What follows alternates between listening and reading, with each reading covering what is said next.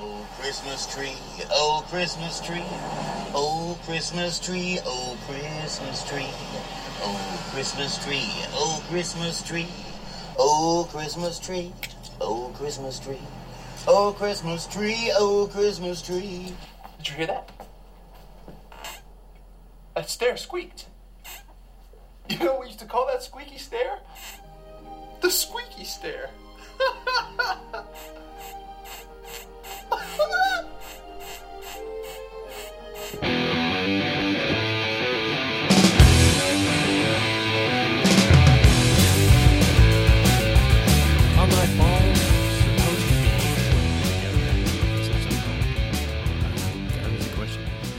Hello, and welcome to a brand new mini episode of Fascinated with Films. We are gonna have a proper Christmas this year Are you? in Florida. No, Oh, in Florida. Yeah, yeah, yeah. I thought you meant you personally. Like you're gonna No, I have a sit, tree. sit under the tree and bounce up and down and Wait open for presents.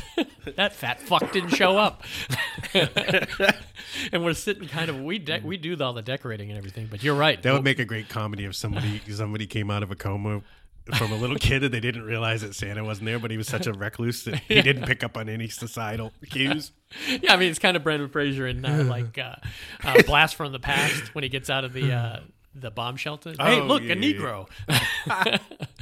uh, it was a funny kind of romantic comedy type thing that I could deal with back in the day.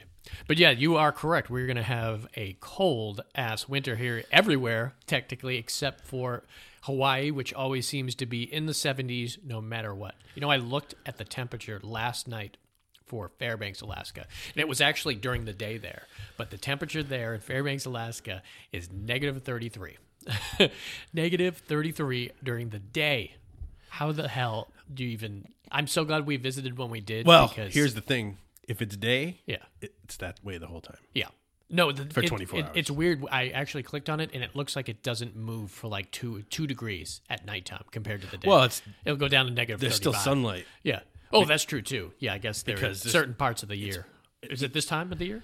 for a certain period. Half the year, it's it's never light, and the other half, it's. I so just if don't it's know light right now, then it's light all that That's day. true, so the temperature probably wouldn't change. I mean, it changed for us perfectly, but yeah, I know that does happen in different parts. I of the see these. I don't watch any of them, but they have these. and This, this goes with Christmas because I, I like it. not really, but it goes with snow and cold weather, so Yeah. it feels like Christmas. To me, that's what Christmas is. Ever since we moved to Florida, Yeah. it doesn't feel like Christmas. Doesn't. No matter how many trees I put up, no matter. It's nice to have the farm because I can look over at the It's the at the goat. up north. You have you have the storm window, you have the storm doors. You know, If you never lived up north, it's a it's a thing. It's an event. It's another barrier to your day. The weather. shout out to our niece Haley, who is driving right now to move to Minnesota. Move to Minnesota. And you know how the weather is driving there right now? Jesus, drive safe, Haley. I know you're not listening, but You're not listening. Uh, but I, I give her props that that's a big move for for like kids in their 20s and it was for me you know i you know anytime you move you're like hey this is a big moment but you do it a lot in your 20s so she'll probably move four or five times in her 20s before she comes back uh, possibly but that's a severe like i lived in florida my whole life now i'm gonna live in minnesota that's a big jump right there big she time. got some kind of support network. yeah she's living with her boyfriend and their family Oh, okay. up there so it's it's nice but uh, I mean, I always fantasize about.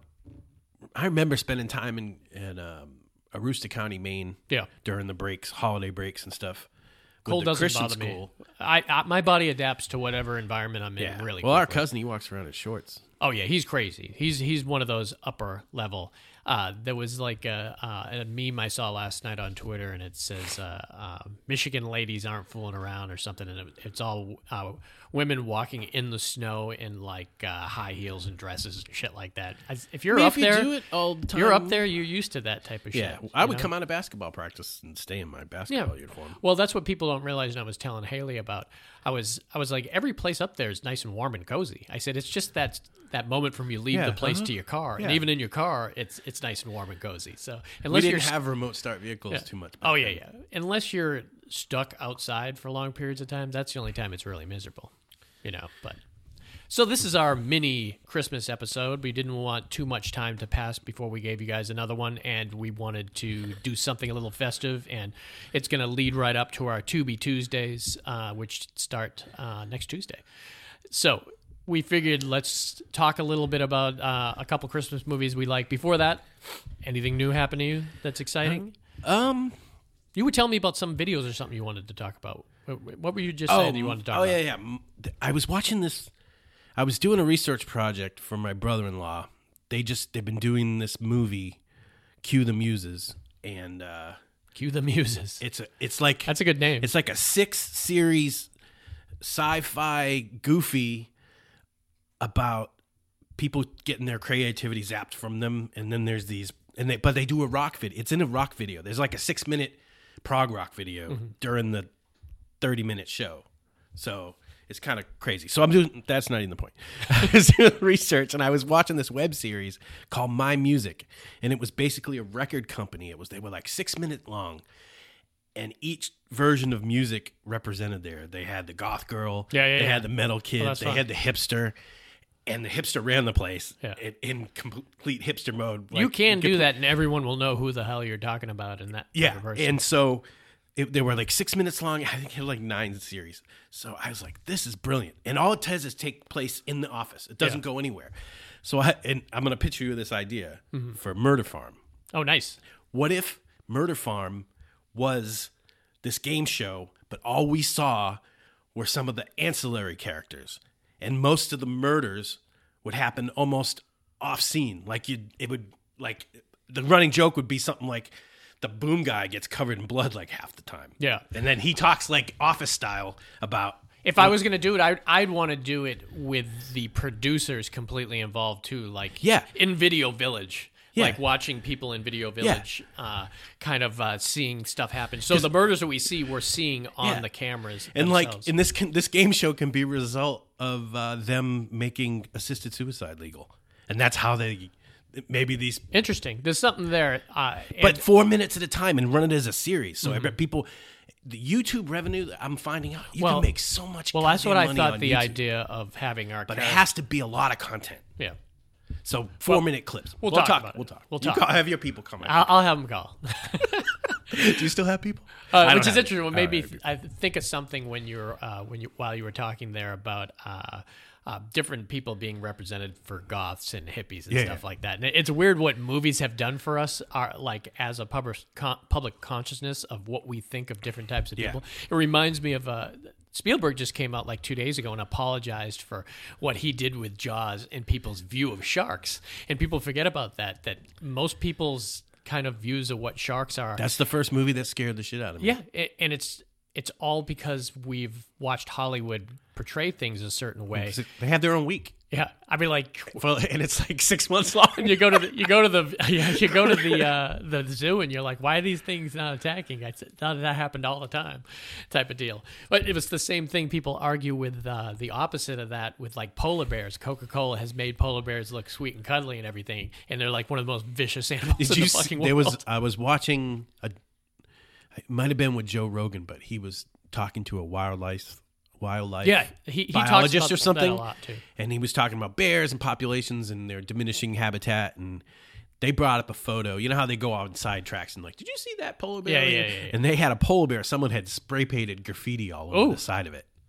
Maybe I had seen that And picture. Joe Rogan's like, that's got to be pretty ballsy. dude." I was like, so but yeah, Coca Cola capitalized on the using the polar bear, like you were saying for I want to go down to uh, Paul's little movie nook here and tell you about a couple of flicks were that I saw. Christmas movies. Uh, one of them will be a Christmas movie, actually. I have been rewatching a whole bunch. We watch all three of the Santa Clauses, and I've realized I had never seen number two whatsoever. I own it. I had never seen number two. And three, I had only seen like once. I remember three was actually good because it dealt with time travel. It was like a whole Back to the Future type of thing. Who was this? This was Tim the Tim Allen one? Tim Allen. I just couldn't. I can't stand him for some reason. I can't stand him, but I don't a see good him. I don't see him much, anyways, like on TV or anywhere. So I try to see as little of him as possible. Yeah, I don't. And I, the don't thing mind. is, I have nothing. ag- I don't know why I have it. I just can't stand his face and his voice. I just don't like your face, dude. No, well, if you would, would you want to spend like I feel the same way about Lena Dunham. I don't want to watch her for two Yeah, hours. or Is one someone hour. gonna punch this girl in the face yet I'm or not, not? Hey, I'm not. I'm not ag- advocating for violence whatsoever. I just don't. I don't know. I mean, Brad And she's Pitt not even a- easily punched her. and she's. I mean, she's attractive in her own way too. It's Yeah. not even that. She's just get annoying. well, and a lot of people are really good at playing that kind of annoying character. She too. gave back a, sh- a dog. yeah, and that she adopted. been sitting in your craw ever since. Yeah, it's it's fucked up. Can you imagine give, taking a pet home? He finally his dream has been. We see it all the time on Facebook with people need to rehome a pet that's been with me for twelve fucking years because we're moving like, away. that's horrible. That's horrible. You're a horrible human being if you do If that. you give it shit. at, back after a week because it bit three of your kids, I'm okay with that. But I think she had that dog for quite a while. yeah, that's crazy. Like that's so sad. Well, we've already dedicated way too much time to Lena Dunham. I don't know what the, that fucker. Uh, See in so, her face. I There's a couple movies I did see. My mom came up and visited last week, and we went to the movies. And this is one that made my very good list. Didn't make my fantastic list because obviously I, I try to keep a little uh, uh, wiggle room between what's between it. But it definitely made the very good. And I'll watch this every Christmas now. Is that Violent Night? It, it's exactly what you think it's going to be in the trailer. I mean, it's David Harbour playing Santa Claus, and and it's Santa's badass. And he's a badass. He doesn't start off kind of be a badass. He doesn't want to be, but I mean, he's starting off at the bar drinking and everything, and then he's just he, he's just in the wrong place at the wrong time. He's delivering presents to this mansion, and little does he know. And this is kind of a cross between Home Alone and Die Hard. Very Home Alone and Die Hard. If you would have fused the two together and think David Harbour's Santa Claus is John McClane, that that's what you're watching. It's exactly that. Uh, and the Home Alone part obviously is traps that need to be set and everything. It all takes place in a house, but John Leguizamo is gonna rob like Beverly, Beverly D'Angelo, another Christmas lady, uh, obviously from National Lampoon's Christmas Vacation, and uh, she is the head of the matriarch of the family, and they're all rich. It's a great satirical look at rich people and that they don't give a shit about people, and they're turning on each other at times, like constantly through the things. Mom, I've always loved him better than you are. They position themselves close to the mother, where the other people are trying to pull them back and everything, it, like physically and like figuratively, and it, it's it's quite clever in that way, and because it's not like done completely stupid. So John Leguizamo breaks in with like 15 other people, and they're going to take this place out, and they're all nicknamed Gingerbread Man and different code names and everything. And Santa just happens to be delivering uh, presents when it happens, He's and like, then this, this shall not he, stand. he realizes they're all on his naughty list. He opens his Oh, naughty shit. list, and they're all on the naughty list, and he's communicating with a girl through uh, walkie-talkie and everything, and she's helping him everything, and she's cute, and it's it's super fun. But there's some like there's some gore on this movie. I mean, they're not holding back. This is a strong R. There's a scene where he like stabs this guy in the eye with like a a star that was on top of the tree, and then he turns it on, and it just catches the guy's head on fire, and it just sits there with it on fire. I I think back in the day, I think studios like a Christmas movie that's that's sort of tongue in cheek. We can't let it get an R rating. Oh man, Silent Night, Deadly Back Night then. was roasted. Pu- pull up documentaries just on that. There's a great Scream Factory, and I should own it. I, I had to spend enough money on the DVD to get Silent Night, Deadly Night because it's not an easy movie to find. Um, and uh, it's a phenomenal, phenomenal, and is probably a, a bad word for it. It's very good, of uh, horror movie and everything. But yeah, that was not kind of PC back there at all. But it was good. I would definitely check it out in the video uh, in the movie theater, and now's the best time to kind of do that thing. I also watched. This is one everyone can watch. It's on Tubi. It's called QT8, the first eight, and it's a documentary on Quentin Tarantino. And it's Okay. It's fucking amazing. It's just literally just clips from the movies and the actors talking about it, and Samuel Jackson talking, and Tim Roth talking, and uh, everyone, everyone's on there talking. Uh, about their different roles and what they thought and how it was to film with Quentin, and they're showing behind the scenes stuff. Zoe Bell's telling all stories about it, and it's just great. Takes you all the way up to Once Upon a Time, and even talks a little bit about Once Upon a Time. But I think they were, I think it was in production when this documentary came out. I have a I have a a weird relationship to Quentin Tarantino oh, movies. yeah? He's one of my third. He's probably my third favorite. Yeah, he's director, probably my third or fourth. But I have to be in the mood to watch oh, yeah. one of his Oh, movies. yeah. I can't just put like. There's a lot of like Fincher movies I can just put on. Yeah, yeah, yeah. all the time. No, for sure, for Like, sure. I can- I don't need to be in the mood. to see People would almost movie. think Walter Hill's my favorite because he's a director that I can just put I can put 48 hours on Yeah. or The Warriors on and I just have it in the background and I love it. But yeah, I, I feel what you're saying. Same with Paul Thomas Anderson. Paul Thomas Anderson is the same way. You just can't throw Boogie Nights on. You have to be in the mood for a Boogie Nights Yeah. kind of watch. Well, I watched this documentary and immediately I put Jackie Brown on.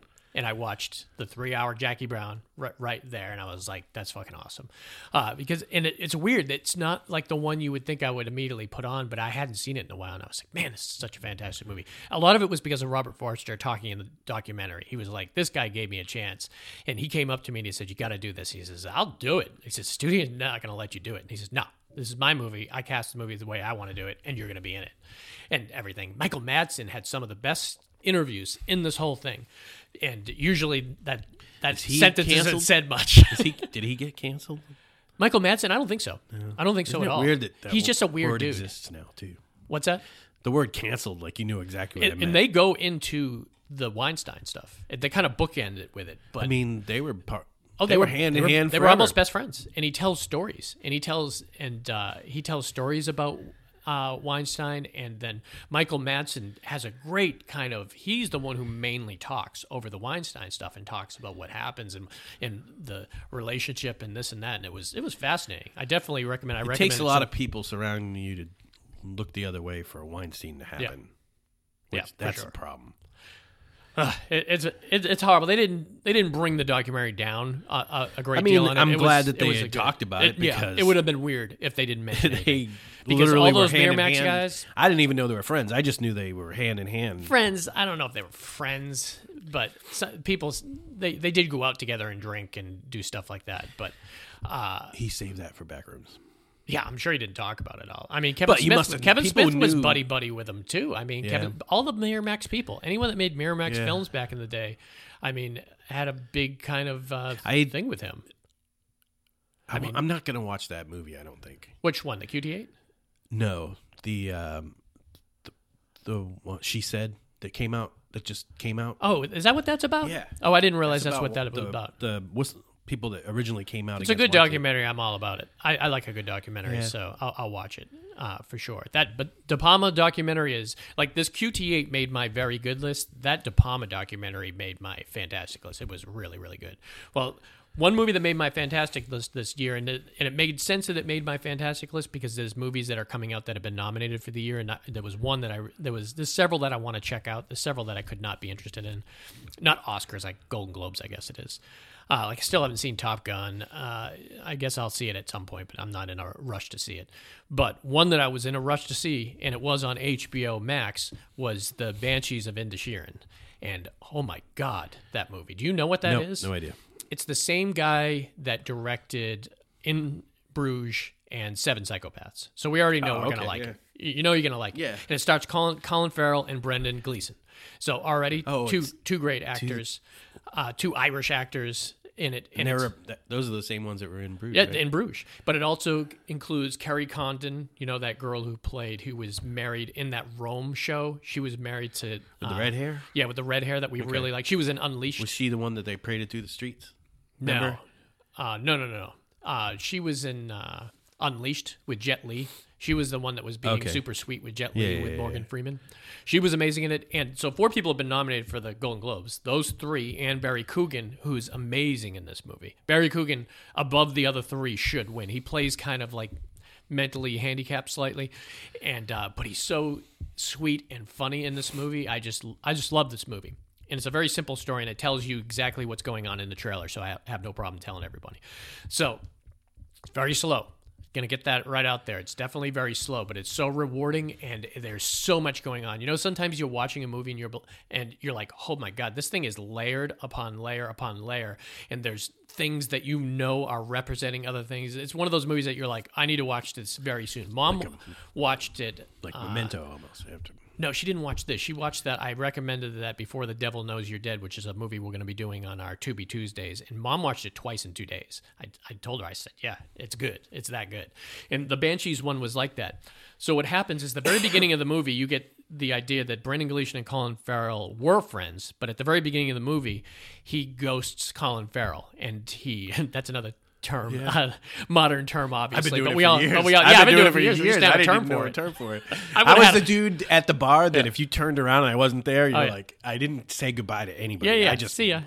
I'm gone. Yeah. Dave must be gone. Uh, but so at the very beginning of the movie, Colin Farrell and he talks a lot. And he's like, "Why? Uh, why aren't you talking to me?" He says, "I just don't like you anymore." He's like, "What do you mean you don't like me?" He's like, really taken aback. He's like, "I just don't. I, I find you very dull, and I'm I'm not going to hang out with you anymore. Don't come around and talk to me." And he keeps coming around and talk to me, and it seems weird. And you're wondering, what the fuck did Colin Farrell do to this guy? And so is Colin Farrell. Uh, and uh, everyone in the town it's like a small town in ireland like literally have to walk to the one bar in town it's it's it's farmers and that's News it spreads quick. uh, and they all know what the hell's going on between you two, and he's not telling him. And Colin Farrell's not getting it. And Brendan Gleeson's like, "You're bringing me down." He plays the fiddle. He just wants to be creative. He thinks he's. It, it really it brings me into that whole. Uh, used to hang out with a lot of drug friends back in the day. And you know, you had to eliminate some of them from your life just miss- because they were they're they're not weren't the best of people, and they'd be bringing you down. It had those vibes to me when I was watching this movie. But this is when the movie got good. About halfway into the or uh, 30, 40 minutes in the movie, Brendan Gleeson comes to him and says. Don't come near me again. If you come and talk to me again, I'm going to cut off one of my fingers and I'm going to give it to you. He says, and then every other time you come after me, I'll cut off another finger and I'm going to give you that. And he says, and I'm not serious. I'm serious starting right now. And he cut one of That's- his fingers off? He can't help himself, man. Colin Farrell can't help himself. He doesn't. He can't help the fact that why aren't you hanging out with me? We are friends. We drink together, and he keeps going over to him. And I can't tell you where the places this movie goes, but it goes places where you think it's going to go. It's like holy shit, this got dark, and uh, it's crazy. He did something It- witnessed It's something. crazy. It's crazy. So What is it I, called? Uh, the Banshees of Inisherin. It's just out now. It just came out uh, and it's on HBO Max. I don't have HBO Uh, you might be able to use my code. I don't know if it's been used too many times, but you might If you're be able listening to. to HBO, Uh, no, they let you use up to whatever it is. After that, I think they have a problem with it. Uh, they'll they'll allow four or five. I think is what it is. But it is phenomenal. It's nominated for all the Golden Globes, and it's rightly deserved. There's another movie I saw that I'm going to wait until the next pod to talk about. Uh, that was also fantastic, but uh, definitely check that one out. So let's talk. I told Dave, I said, let's come up with a little Christmas kind of uh, mini thing here. We can talk a little bit about it and tell us what we like about it, just so it could be stuck in the Christmas season. I chose to talk about my favorite Christmas movie. I love them all. You know, I have a stack that I pull Yeah. out at Christmas, and I just put whatever in. So I probably watched 14 Christmas movies so far, but one of my favorite ones that for some reason never gets any love. I never see it on TV. Uh, no one talks about when they talk about it is Surviving Christmas. So that and with Ben Affleck and James Gandolfini. So I'm going to talk a little bit about that. residuals though. Oh, it was a shit show from what I hear. I'll talk about that too. But what is going to be your I'm Christmas just gonna go with the classic Ralphie Christmas. Story. Christmas Story, the original. Yeah. love it. I Did they totally remake it? They that. made an old- They made a one? sequel. Well, they, they? there was a sequel already. Like how many there was years a Christmas, after the first one? 10 or 15, 10 or 15 years afterwards, and it wasn't any of them in there. It was uh, They just used the name. I kind of think it was Jerry O'Connell in it. I can't remember completely, but I, I know it was garbage. Now and the I new know- one, now saw, I know I I actually saw the new one on Netflix, the Christmas Story Christmas, and it was cute. You know, it was it was cute. I mean, but maybe that's what we would have thought about the Christmas story if we watched it now and not back in the day. I mean, the, oh, the magic of Christmas. The magic of Christmas ends 16 or 17. Yeah, yeah, yeah, yeah. And yeah. I, I, I mean, I appreciate the holidays, and I like getting together with my family. like and you friends. said, it, it feels a lot more like it up north than it does Yeah, here. When if you're I- walking around on the snow and the lights are all on and you go into the when mall. Maria and I went to New York a few times during Yeah. Christmas. it's beautiful. Went by the Rockefeller tree and watched ice people ice skating Yeah. and getting hot chocolate. And it feels like Christmas. Yep, it certainly does.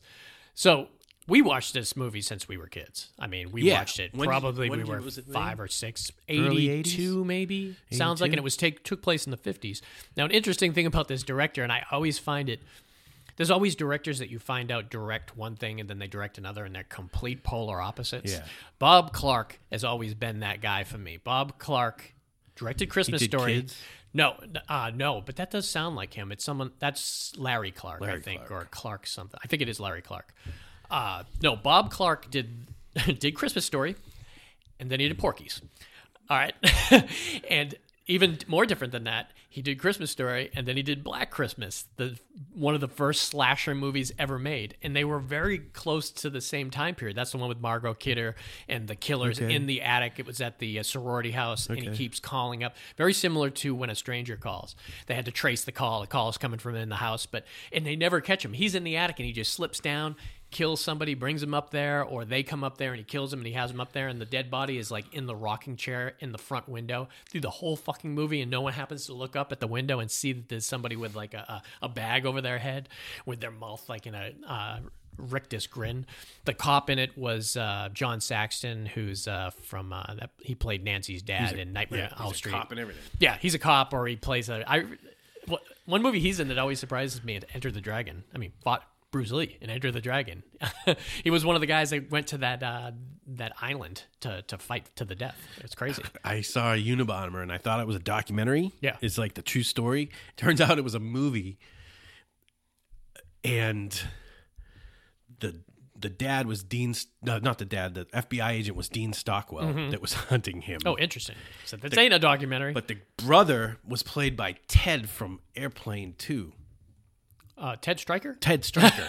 with long, long hair. from both. He's from the first one and and the playing the Zodiac. What the hell's his not name? Zodiac, playing playing Kaczynski was somebody you would know. I should even look him up. Yeah, look it up. What's uh? I, I can't remember Ted uh Striker's name. Damn, idea. Ra- Hays, something Hays is his name. I can't remember it. You'll you'll see it on there. But so we all know 24 hours of Christmas Story. It's I mean des- deservedly so. And I usually catch like 15 minutes here and 15 minutes there. Where the point where I don't usually ever have to put my copy on, but I have a great Blu-ray copy of it because it is on my list of. I don't think it's on my 250, but it probably on my 500. Uh, it should probably be higher than it is just because I've seen it so much and it had such kind of memories for me. There was always a there was moments of creepiness and kind of unsettlingness in uh, Christmas Story, like when when he said the fudge word and the way they played his dad. You you never knew because dads in the fifties were like this. It always seemed like um, Sorry, that guy. He played. Oh, Tobin Bell. he played. Yeah, yeah. Tobin. He's from Saw. He was great. Yeah. He played Ted Kaczynski. Oh, that's awesome. Yeah, yeah. He It was a like- very low budget movie, but it was very interesting. It was good, huh?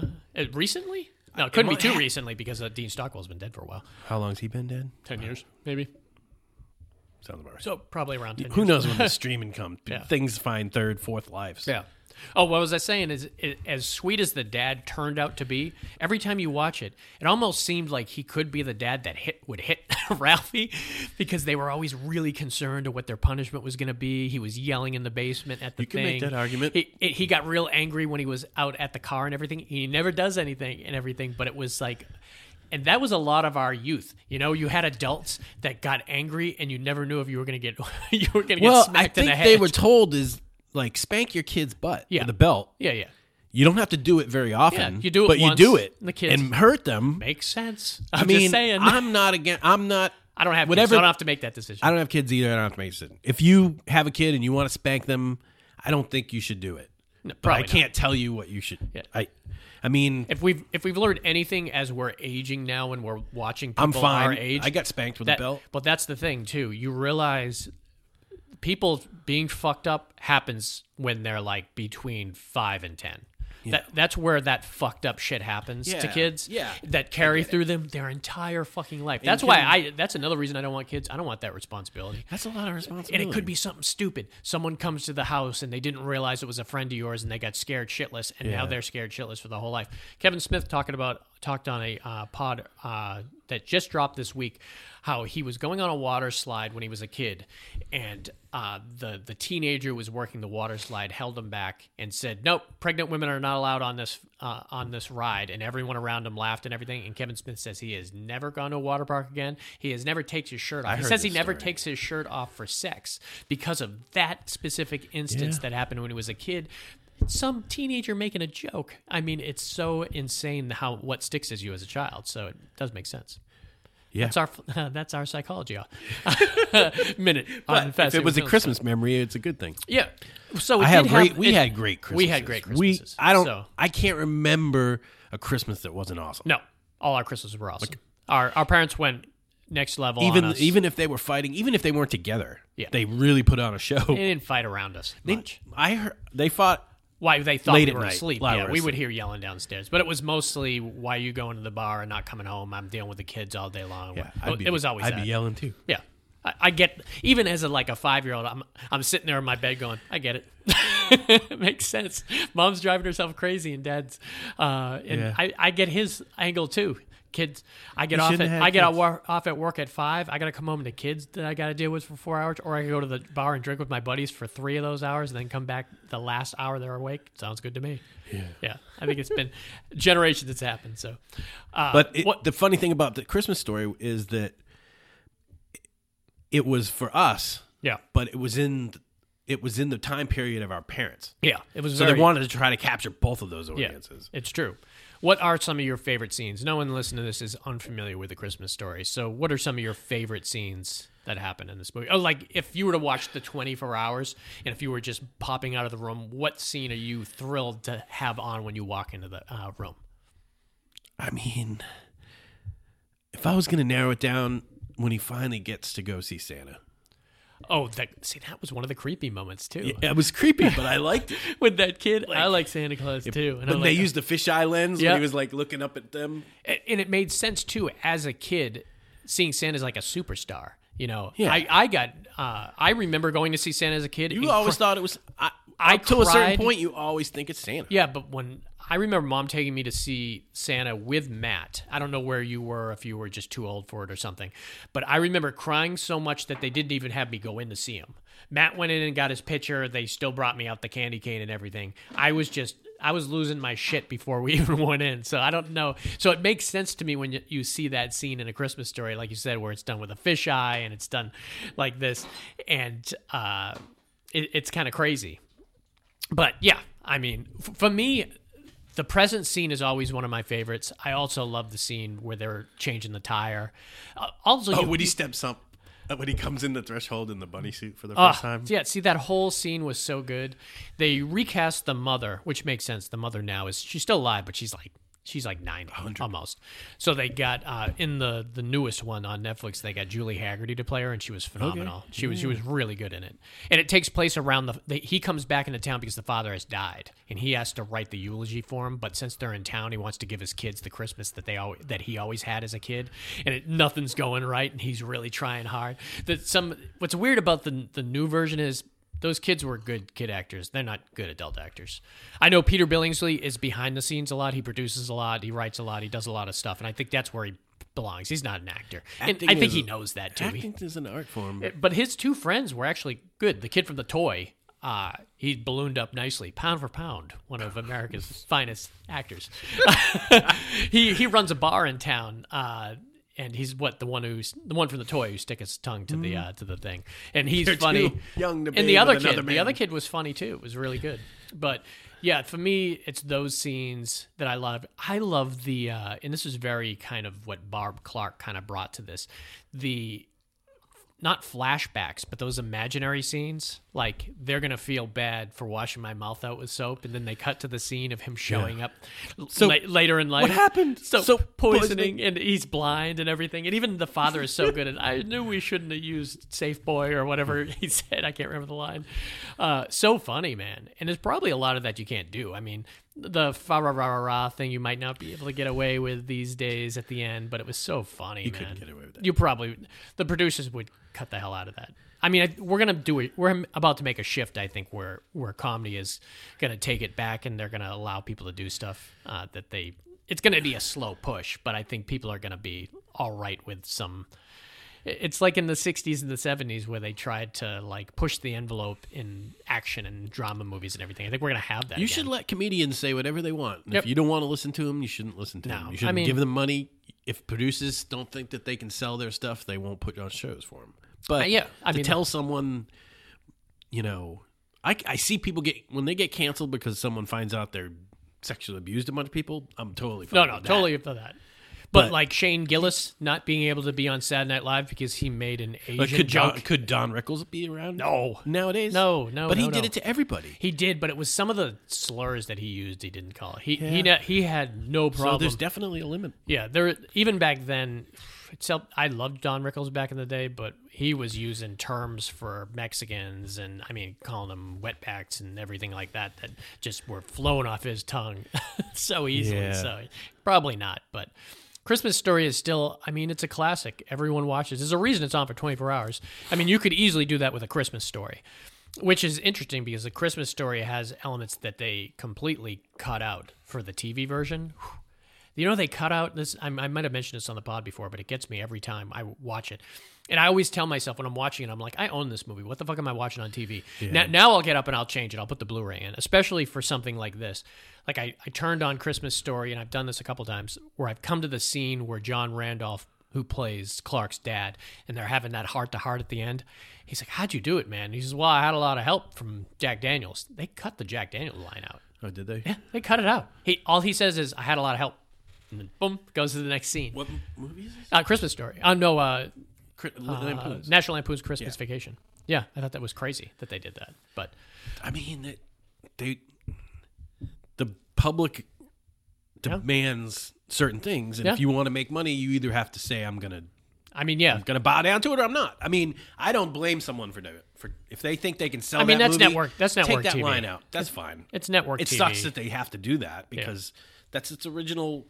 I mean, it'd be like changing a bunch of Caddyshack lines that I've Yeah. been saying in my head for the last. I mean, I understand them taking the line uh, "Jimmy fucking K" out of it. Obviously, you can't say that, and it's so weird that they even included that in there. Uh, they, I think, if they went back, they would have not said that line, and they they still would have had his rant. You know, uh, where he just goes off on uh, Yeah. uh, after drinking the eggnog and everything. But I think there's a couple key lines that they probably would have taken out. I think a lot of people probably would have who went back to their films like that. But one movie that I love, let's talk about some Surviving Christmas because I feel like as much as everyone knows Christmas Story, not as many people know Surviving Christmas. How many times have you seen it? Have you seen it? You've seen it once, right? I have seen it. I can't say I've seen it all the way through. Oh, really? I love this movie, and I think I I've turned I my wife. tell you about I've turned my wife onto it, and she finds it very good too. And I love that she does. And I, I love everything about this movie. I love how it was cast, and from every account of what I've looked up, these actors were making this shit up as they were going along. It was one of those nightmare sets where James Gandolfini and uh, Ben Affleck were just say, "What do you think would be funny here?" And they do it, and it turns out that that was Yeah. the correct decision because they were smart. I, there's no doubt that Catherine You O'Hara, put the right people. Catherine O'Hara has no problem doing that because she's No, comes she's the queen of it. She's, She's the a- queen of improv. So Yeah, she's with that one group that does all every. yeah, she was all Christopher Guest's people, um, and she was in Second City, and she was SCTV. the dog walking one. Her character in the dog walking one was really good. Oh yeah, yeah, yeah. Uh, everything. I think she's she's phenomenal. People love her in Schitt's Creek, obviously, but I love her in this. So you've got Ben Affleck, James Gandolfini. Ah, so good that they cast James Gandolfini in this. Catherine O'Hara and Christina Applegate, which I I love Christina Applegate. She was my first kind of real crush as a kid. Uh, and it's so great seeing You her in this alone, movie. Yeah, no, for sure, for sure. In case you thought you was Yeah, yeah. special. No. What? Just not just me. No, she had a TV show. Remember? to the point where I I call Kelly Bundy dresses Kelly Bundy dresses every time I see those tight summer dress? like yeah summer dress no those like tapered Oh, completely pencil like skirts. yeah but super super short mid yeah. thigh I would say, oh Kelly Bundy dress those things were classic in the '90s not very much now maybe they'll come back but everything from the '90s does but if you're not familiar with Surviving Christmas uh Ben Affleck plays a super rich advertising guy, and they have a great scene at the very beginning where he's uh, he's pitching very similar to like Boiling Room that he's pitching a uh, a alcoholic eggnog to Peter Jason. You know, he's uh, Chuck Fleming, Action Okay, News, yeah, yeah, yeah. and they're at the boardroom table, and he, he's talking about one of the key lines, and I always find it funny. It's like one of the key lines of the advertising thing is, uh, "Drink our eggnog so you can tolerate your family. Uh, it's and you can enjoy the holidays with your family. Like join our family so you can enjoy the holiday with your family." And Peter Jason's like, "Are you trying to tell me that?"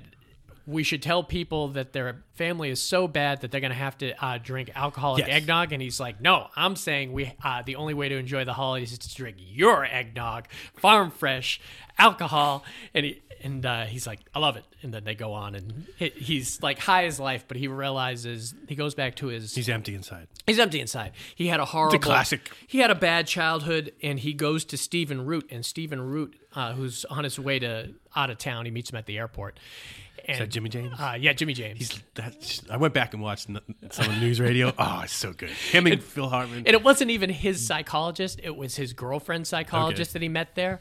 And Stephen Root's like, "Who are you?" And he's like, "You're my my girlfriend's uh, uh, psychiatrist, and he laughs. He said, "Oh my God, you're Drew." And he's like, "Why are you laughing?" He's like, "Nothing, nothing. Can't talk about it." He's like, and he tells him his situation. He, he's like, "I'm really busy right now. This is the best I can give you. I heard it on a radio show, maybe it'll work." He says, "You write down all your grievances. You go to your childhood home and you set them on fire and you throw them in the air and you say, I forgive you." And he says, "Yeah, that's a good idea. I'll set it on fire." And then it all goes away. He's he's not simple Ben Affleck in this movie, but he's childlike in a, in a lot of different. Uh, He's scenes, charismatic, but he's not charismatic and goofy, bright. and he's got a lot of money. He's very likable, and so he goes to his childhood home, which just happens to be the current home of James Gandolfini and his wife Catherine O'Hara, and hi the son, who I'm not sure who plays the son, and then uh, Christina Applegate, who's not there right yet. She comes in the middle of the movie.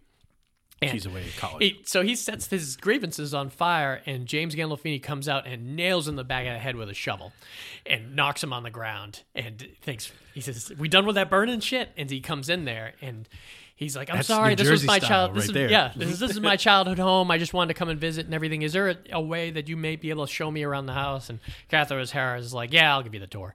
Gives her the tour and everything, and has some of my favorite lines where he's going up the stairs and he, he's like, Squeaky, "Did squeak, did, squeak." did you hear that uh, stair squeak? You know what we used to call that? The squeaky stair. it's just the way he said it. And one of my favorite lines from Catherine O'Hara is when he gets into his bedroom and he's like, "Wow, it's so small. Did you do something?" And Catherine Harris, Catherine O'Hara says, "He says, yeah, we had it reduced. It cost a lot, but eh, I think it was worth it." like she's totally effing with him. totally fucking with him, and uh, even gets him a cup of coffee, and he's like, "Hey, is there anything for dessert?" And he's like, "Nope, kitchen's closed." And they escort him out, and then uh, Ben Affleck's like, "I think I should stay with you guys," and, and and the door closes, and he's outside, and he knocks again, and James Gandolfini reluctantly opens the door, and he's like. He says, "Please, please let me stay with your family." He says, "I will pay you two hundred and fifty thousand dollars." And then James Gandolfini immediately, without missing a beat, says, "Son," and takes him in and gives him a big hug. And then the next shot is Catherine O'Hara walking into a closed bathroom, and uh, and uh, Ben Affleck's taking a piss, and he's like, "Mom," and he closes the door, and he's like, "That guy's still here." He's like, "Yeah, I know." He says he's going to be staying with us for a couple weeks. He's like, "What are you talking about?" He's like, "He's going to give us two hundred fifty thousand dollars." And he's like, "You made that decision without me?" He says, "Of course I did. It's two hundred fifty thousand dollars." and they go as far to set down rules. He has his lawyer come in, Draw It's up like, contracts. drawing up contracts, and you have to be give him the the Christmas that he wants. That he uh, all the That's a lot of pressure. All the hotel glee, uh, all holiday glee, and they don't know what they're signing at first. And it starts ripping the uh, the family apart, and then it brings it back together in a in a heartwarming way. And, Do they get the money? And then Christine Applegate shows up, and he has it all worked out because he had a brother and he had two parents, and it's perfect. They're going to pretend to be his family and everything. And then Christina Applegate shows up, and he wants to. He's like, "We got to renegotiate. Can, can we make her the maid or something like that?" And she's like, "What the hell is going on here?" And then kind of a love relationship works out with them, and it's just the comedy in it is so funny, and it's sometimes it's racy. I mean, it's an R-rated movie, and m- probably the reason they don't play it on TV. There's some there's a great scene where Catherine O'Hara goes to uh, Ben Affleck wants to make her feel better. He says, "How about I pay for a uh, a whole makeover and photo shoot for you, and you could give it to the husband?" And he's she's like, "Yeah, that would be awesome." And he goes, and the photographer is Udo Kier, who you know in a lot of movies. He was in uh, he was the guy in Blade that they brought to the beach. He- He's very German. He played the human centipede doctor. A lot of people. I've never seen it, but I know he's he's played the doctor in it. one of them. He's a very creepy dude that you see in a lot of. He's in a lot of uh, Lars von Trier movies. You know him immediately if you saw him. He does the photographs of her and everything, and then uh, the kid is surfing the net for porn through the whole movie, and then the, the grandfather that You can ben, get porn on the internet? ben Affleck hires somebody from the local theater company to play his grandfather that they call Doodah, some old guy that's just living there with him. And he goes up into the kids' room and he catches a kid looking at porn. He's like, "Oh, what are you looking at?" He says, "He says when I was a kid, we had to pay a girl ten cents to show us her their goodies." He says, "How do you work this thing?" And he's working the mouse and everything. And all of a sudden, the picture from the photo shoot that the mom took is photoshopped on this woman spread eagle. Uh, they don't show us, but they show her legs and everything. And and uh, the grandfather's like, "Dude, that's your mom." and so that just shows you the level of raciness that they're not going to play on the normal thing. But oh my god, from as far as those irreverent kind of holiday movies like Ice Harvest is a big one. Uh, I don't think I've ever seen Bad Santa either. Bad Santa is great. I mean, it's really, really funny. I'm not. I don't care much for the second one, but the first one is super funny. I mean, it's racy as shit too. But it's Billy Bob being Billy Bob, and Lauren Graham comes in as the love interest in it. Cloris Leachman plays that weird kind of absent-minded Cloris Leachman character that she played for the last 30 years of her life. Uh, that was a good one, man. I, I love those ones that you don't think. Like, I know a lot of people talk about uh, Die Hard, which, okay, if you want to watch Die Hard Christmas, I'm not going to tell you not to watch Die Hard at Christmas. But, I mean, obviously it wasn't specifically a Christmas movie. Ice Harvest. Ice Harvest is a great one. You know, I rewatched, and oh, I wanted to talk about this because me and Justin talked about it off the pod. It's somewhat Christmas related because I watched Lethal Weapon. I was like, why does Lethal Weapon? It's probably because of Mel Gibson. I was like, why does Lethal Weapon never get any love, but Die Hard does? And it's just as much Christmas in Lethal Weapon. The whole thing takes place at Christmas. I mean, she's they're playing the opening song as Christmas music when she jumps out the window after doing the coke. So And they had Christmas decorations. Christmas trees and he uh, and the whole end of it. It was When they went to kidnap, when they finally kidnapped her, they came to the house, right? Or yep, when they came to the house, or when Mel Gibson was buying the coke from the two guys that was at the Christmas tree factory. Remember? And uh, so, anyways, this is kind of off topic a slightly bit, but there is a director's cut of Lethal Weapon that is only available on the DVD, not the Blu-ray, and not on streaming. The only way you can see the director's cut is on DVD, and it has like six minutes more in it. And there's one for number two also. I haven't watched the second one. I just happen to own both of the director's cut because I'm sitting there and watching. This is a movie I've seen probably 50 times. And there's an extra six minutes you a don't know about? There's a scene at the beginning Before I- she jumped. Before no, at uh, before they, uh, it used to be the first time you saw Riggs was you saw him at his house, and then the next time you saw him, he was at the Christmas tree thing buying the dope, and you didn't really know if he was a cop yet. Remember when he's talking to the guys and he shows his badge and everything? Uh-huh. Yeah. There's a whole scene before that where he goes into a school shooting into the schoolyard and there's a sniper up top and everyone's hiding down and he's like already suicidal and Mm-hmm. he's like is he he asked the guy is he shooting erratic is he shooting uh, good and he's like he's he's shooting this two people are down and everything and everyone's trying to pull him away and he just walks right into this into the playground and he looks up there and he screams hey do you shoot uh, other people are just kids and the guy re- reaches up and starts shooting at Riggs's feet. He was just trying to get where he was on there. So the next time he looked, Riggs just blah, blah, blah, unloaded everything on him and then walked out. And everyone came up. And One of the cops is like, "You're crazy as hell, man, but you, but you're a hero." And he walks off, and that's a whole fucking three minute scene. It was awesome. I was like, "Where the fuck did this scene come from?" And I had And to like, make, it, it puts you in him in a different light completely. It For does. the rest of the movie. yeah, and it's crazy. It's a great I scene. I'll can have see why show- they take I'll have school to show, shooting stuff out though.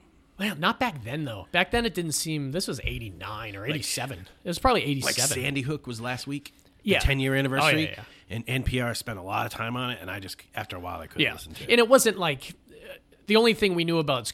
The only thing that we knew it was a school shooting. It was it was a playground, and there was a sniper up top. We didn't see kids around or anything like that. Uh, a couple teachers were down, but uh, it was a phenomenal scene, and I can't believe it. And I'm going to always have to keep the DVD. And now I'm interested in going back to number two and seeing what the hell was on it. But Yeah. Any other Christmas movies that you uh, are particularly a fan of that you end up uh, catching, or do you watch Christmas movies at Christmas Not- time? Really? Not a whole lot. No. I, It's a big part of this house. I've been watching a lot of J, JFK stuff. Even more stuff came out. Did you hear about that? They released even more I, I did, but I went back and I so I bought that revisited. I'm gonna it- for, from YouTube. I'm gonna and I Because you'll go and then I bought rewatch it. Fog of War. Yeah. and then I bought uh, that. I gave you. 13 Didn't I give you Fog of War on those DVDs? Or you I just have no to- DVDs. I, I wanted them digitally. digitally. Yeah. So Uh, I went and bought, and anyone listening, I loved that Confess Fletch, and it's one of the first movies, and I John think this is going to uh, the John Hamm one. This is going to be the first of many movies that they're just not going to make hard copies of. Uh, it's not available anywhere. You can't get a hard copy of it on eBay or anything. mean, and uh, what's the point if you can? no, I get it. more If- digitally. that's that's fine. And you so could be I, a purist and keep. so when I rented it, it was five ninety nine, or you could buy it for ten. Like so if I, another new movie that ever came out on DVD, that wouldn't bother you. as long as I have it digitally, I, I, I, mean, like you to have still them have all your old movies, and there's yeah. still. it's special features is a lot of it. You get a lot on you know there that happen you don't have is special like features. you'll get those third party companies Yeah. that come in and say we're gonna this one doesn't have a DVD. We're gonna buy, license the Yeah. and then make this crazy. There'll be always ways they can make money off it.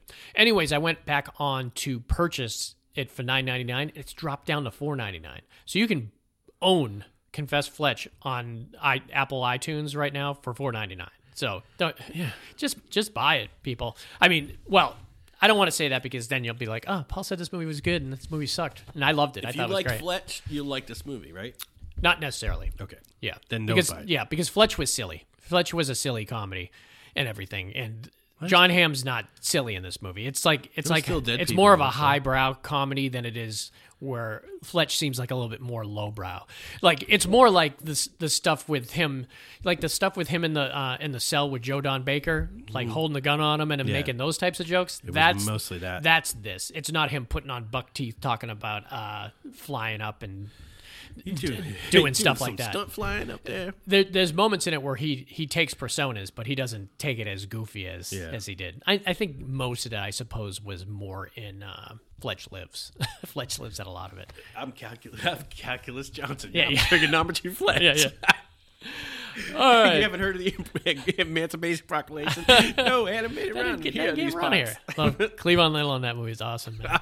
yeah, they should have made more of those back then, but this is a different style of Fletch, and I love it. And I love that they have so many different. The fle- uh, perfect Fletch line. I would direct him to number two when he rolled her over in bed and she was dead. But Yeah. he was like, "You want to grab breakfast?" Yeah. Guess not. Like Yeah, he did it really I was quick. good, but I didn't know it was that good. Yeah. that was, It's and like- that was like a John Hamm. That that could have flew in the thing, or uh, there's a lot of funny stuff. I you definitely should see it. It's, it's definitely worth it. But yeah, All right, Christmas. Christmas. Christmas. Merry Christmas. Merry Christmas. I have a lot of movies I'm still gonna watch. I, I watched uh, Ernest Saves Christmas the other day. I love it. I love the opening. Maybe I'll start this episode with him doing that when he just sings "Oh Christmas Tree." He doesn't know the lyrics. and He just says it over and over again. One of the funniest things in the movie. I love it. Uh, yeah, so I, I'm glad that they're still making Christmas movies. You know, Violent Night. Like I said, Violent Night's going to be my my yearly thing now. I watched Krampus this year. Krampus just came out like what two or three years ago, and it, it's Do you still phenomenal. do presents? No, we stopped doing it. It's stupid. We have money. we can Yeah. buy whatever we want. Yeah. What am I going to buy you some crap that I know that you won't want? And Our tradition now is if we spend Christmas together, Yeah. I make a, a really like elaborate meal. yeah, even that I do every night. I, th- I, mean, I I, do for- it every night, but I don't go and buy like I think we're gonna do filet on Saturday night, and but we're gonna do seafood on Nice. Christmas. See, that's cool. And I for I think we'll just put our money towards like uh, vacations. I mean, that's that's where we, we want to always put our money. Just put our money towards vacations and that. If we want to buy, go to Mexico If we want to buy a new iPod, we'll just we're buy gonna go to iPod. the Yucatan Peninsula, Oh, nice. That's cool. the safe part of Mexico, The safe part. relatively. safe even the part. resorts aren't safe there. This isn't a resort. Yeah, this yeah. is like out on the peninsula where Yeah. nobody nobody nobody can be there. bothers anybody over there. All right. Well, hope everyone has a great Christmas and yeah, leave it for the kids, man. Get the presents for the kids. Yeah, buy your kids If presents. If you're an adult, buy your own shit. but we hope everyone watches some good movies of that time. If you want to get uh, a hold of us, you could always hit us up, fascinatedfilms at gmail.com, or you could shoot us a like or a comment on iTunes or SoundCloud, or you could uh, just, what's up? What I Pi- miss? carrier pigeon. A carry pigeon. That's the other one. no, fa- Facebook and obviously iTunes and SoundCloud. But until next week when we start our first To Be Tuesdays, see ya. Bye. Yeah, but what is that? It's, it's, a, it's a major award.